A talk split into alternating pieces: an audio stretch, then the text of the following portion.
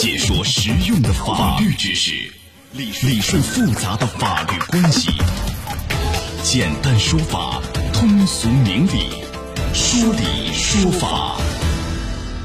好，接下来我们进入到高爽说法的说理说法，我是主持人高爽，继续问候您。异地民警啊，到郑州去办案啊，竟然猥亵嫌疑人的妻子，这事儿一出也是引发了很大的关注。来，今天我们来聚焦此案，邀请到的嘉宾呢是江苏博和汉商常州律师事务所陈帅律师。陈律师您好，哎，高老师你好，欢迎您做客节目。咱们首先来听一下这个到底是怎么一回事儿。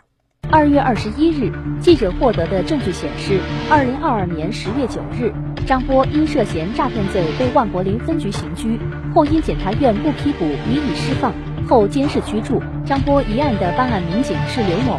刘某到河南办案时，单独约见万里。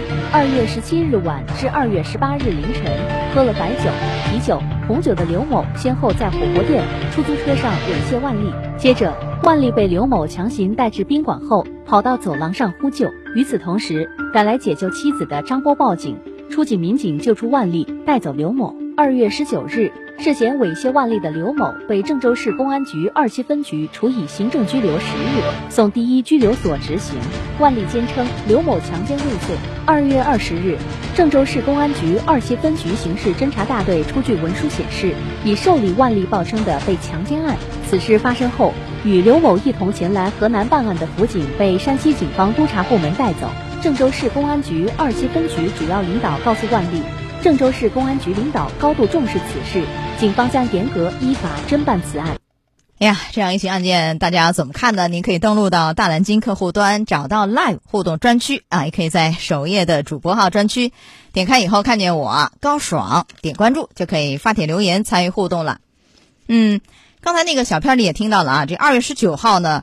郑州市公安局二七分局做了一个叫刑事啊行政处罚决定书，显示呢，火锅店内啊，这刘某对万丽进行侧身的搂抱一次、搭肩一次的猥亵行为。刘某在出租车上对万丽有搂抱行为啊，上述行为呢属于是情节严重，现决定刑拘刘某十日。他这个是行政处罚啊，啊，这事儿不涉及猥亵罪吗？是刑事问题呢，还是一个行政处罚呢？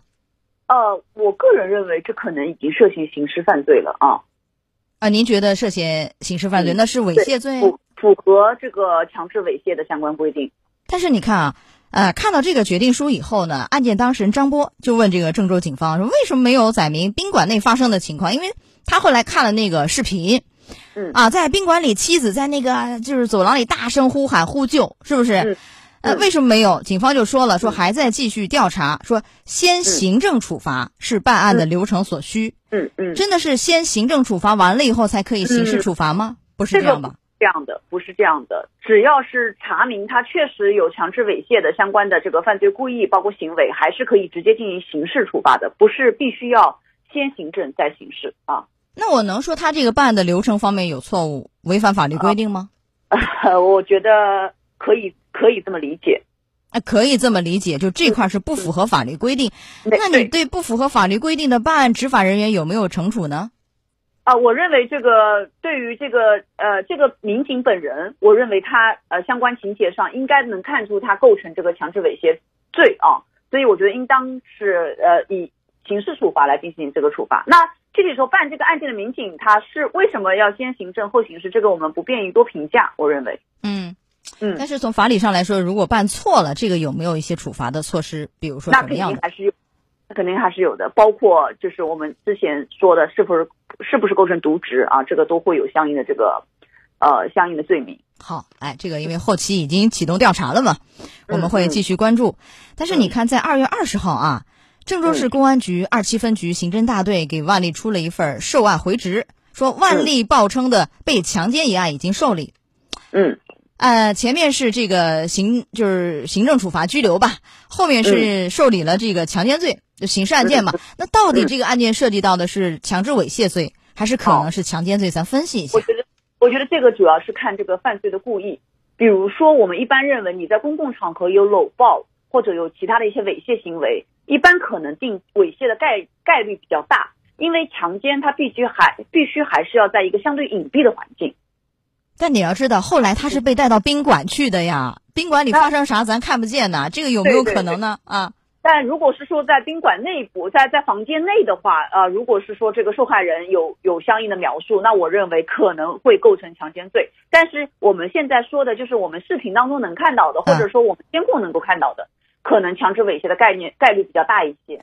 就在这个火锅店呐、出租车内啊，这你能看到有强行的搂抱，这可能涉嫌强制猥亵罪啊。对，如果在宾馆里有强奸的行为，但可能这个案件最后没有得逞，这种可能性可能是未遂。对，那有可能会分这个区域，会比如设两个罪吗？既有强制猥亵，又涉及到了强奸，会吗？会吗？有的，实务当中也有过这样的判例，在一部分场合下，它只是一个猥亵。在有些情节下，他已经构成了这个强奸或者说未遂，有这样的判例的。哦，那就是数罪并罚的问题了。对，两个罪名啊，来，您说一下这个两个罪名分别怎么量刑啊？呃，咱们的强制猥亵是这个一般情况下是处五年五年以下的有期徒刑。那如果是说情节特别恶劣的，有可能会处到五年以上。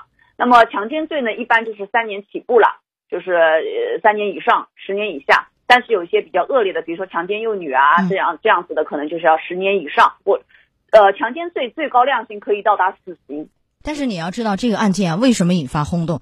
刘某是作为打击犯罪分子的人民警察呀，首先是知法犯法，罪加一等，对不对？对，这个要从重处罚吧。无论是强制猥亵也好，如果有强奸啊未遂也好，这个会加重吗？这个。法律上没有规定他是身份是人民警察就会加有这样的加重的情节啊，哦，似乎没有这样的规定。法律面前人人平等啊，这个还没有。那好，那我们讲一下，如果是未遂的话，因为刚刚讲的量刑嘛是强奸罪，就是已经是既遂了。如果是未遂的话，这个量刑是怎么减轻呢？未遂会比照既遂相应的减轻，可能会判到三年以下。啊，但是还有一个这个就是猥亵的问题，有可能两个加起来是怎么一个数罪并罚？对，如果数罪并罚的话，那最后还是要看这两个罪名的一个竞合程度。数罪并罚的话，一个是五年以下，一个是三年以上，看这两个罪名分别被判处多少有期徒刑，然后再呃处于刑法的时候再予以考虑。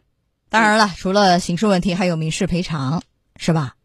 对这个万历，对对对，你可以在提起这个刑事控告的时候，相应的提起这个附带的民事的这个呃赔偿啊，但只是限损失啊，精神损害抚慰金没有的比较少，然后会清除出这个公安队伍，显然就不可能再从事这一行了，是不是？很显然啊，这个案件还有一点要问问您，因为什么呢？张波的妹夫是和这个万丽一起去的啊，嗯，张波的妹夫和那个辅警，因为当时在场还有个辅警。